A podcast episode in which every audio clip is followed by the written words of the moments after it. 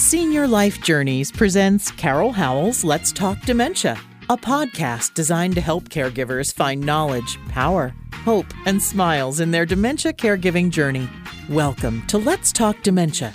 Here is your host, best selling author, Carol Howell. Welcome to Let's Talk Dementia. I'm Carol Howell, your host. I'm glad you're here. Check out our website, letstalkdementia.org, and you will find my newest book there, Let's Talk Dementia. Take two, not what I was expecting, and I hope you will check that out. I think it's a good book, and I'm very proud of it.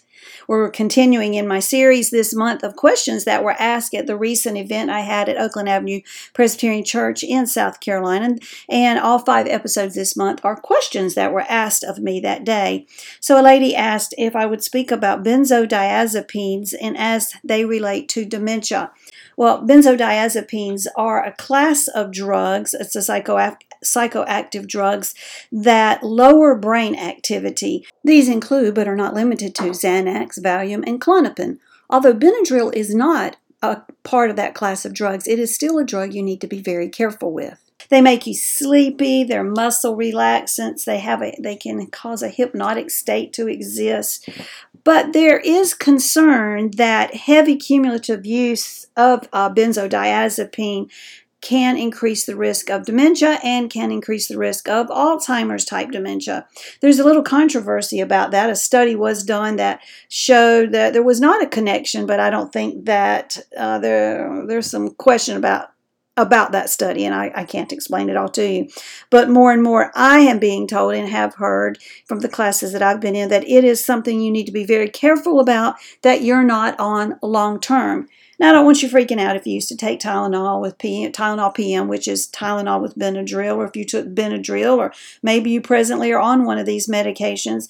Using it um, for a short period of time in your life uh, doesn't seem to bring about a problem. There are things that happen in life um, that you might need help sleeping, and sleep is very important. And so, taking a Benadryl or or taking one of these other medications for severe anxiety or whatever might be going on but you have to weigh that risk.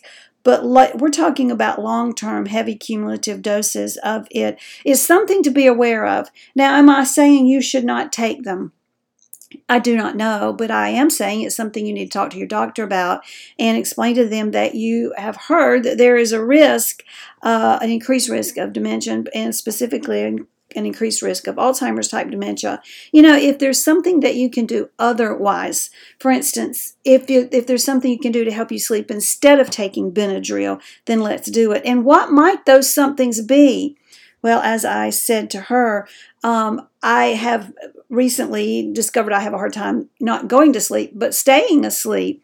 And sometimes I do have a hard time going to sleep, but what do you do about it? And I did um, take a class about that. And one of the things that I do is about an hour and a half before bedtime, um, I put on sunglasses.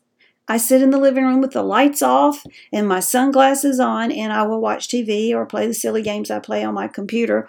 I'm blocking the blue light and I'm blocking light because we know that your brain will release melatonin when you are in the dark state, but it takes about an hour and a half for that to happen. So we don't want to wait until right at bedtime to get melatonin to release or even to take melatonin.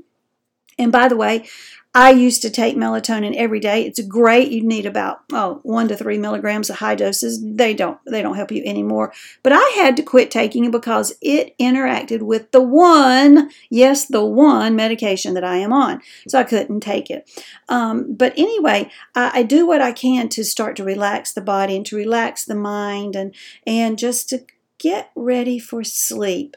And I take my nighttime medication at that time. That is also when I take the things that I take as prescribed by my doctor. And I am not a doctor, so don't take this as a prescription, but talk to your doctor about magnesium.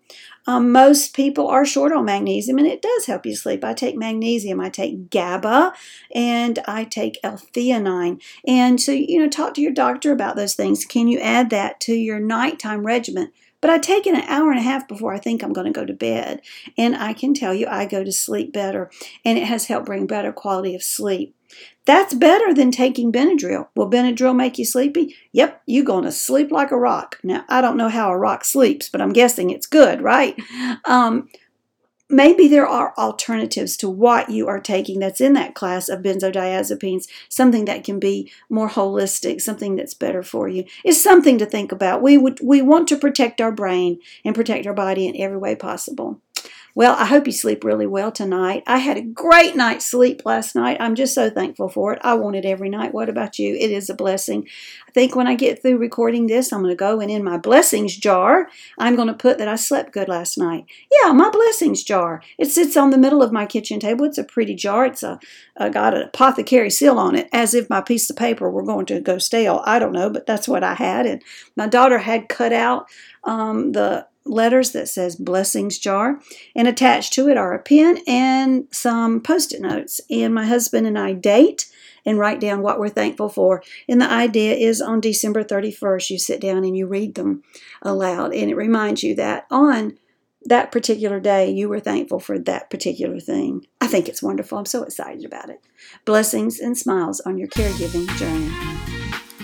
A special thank you to our sponsors, Veterans and Families of Florida. These amazing people are available to help veterans and spouses of veterans receive benefits to which they are entitled. You can contact them at 904 528 1084 or by email at info at vfflorida.org. Be sure to tell them Carol sent you. Veterans and Families of Florida. These people care. I would like to take a special moment and thank you for being a part of Let's Talk Dementia. You can find us at our website, www.letstalkdementia.org. All of our books, podcasts, and videos are available there, and you can schedule a free phone consultation with me. Click Menu in the top right hand corner and then choose Schedule Time with Carol. I look forward to talking with you. Blessings and smiles.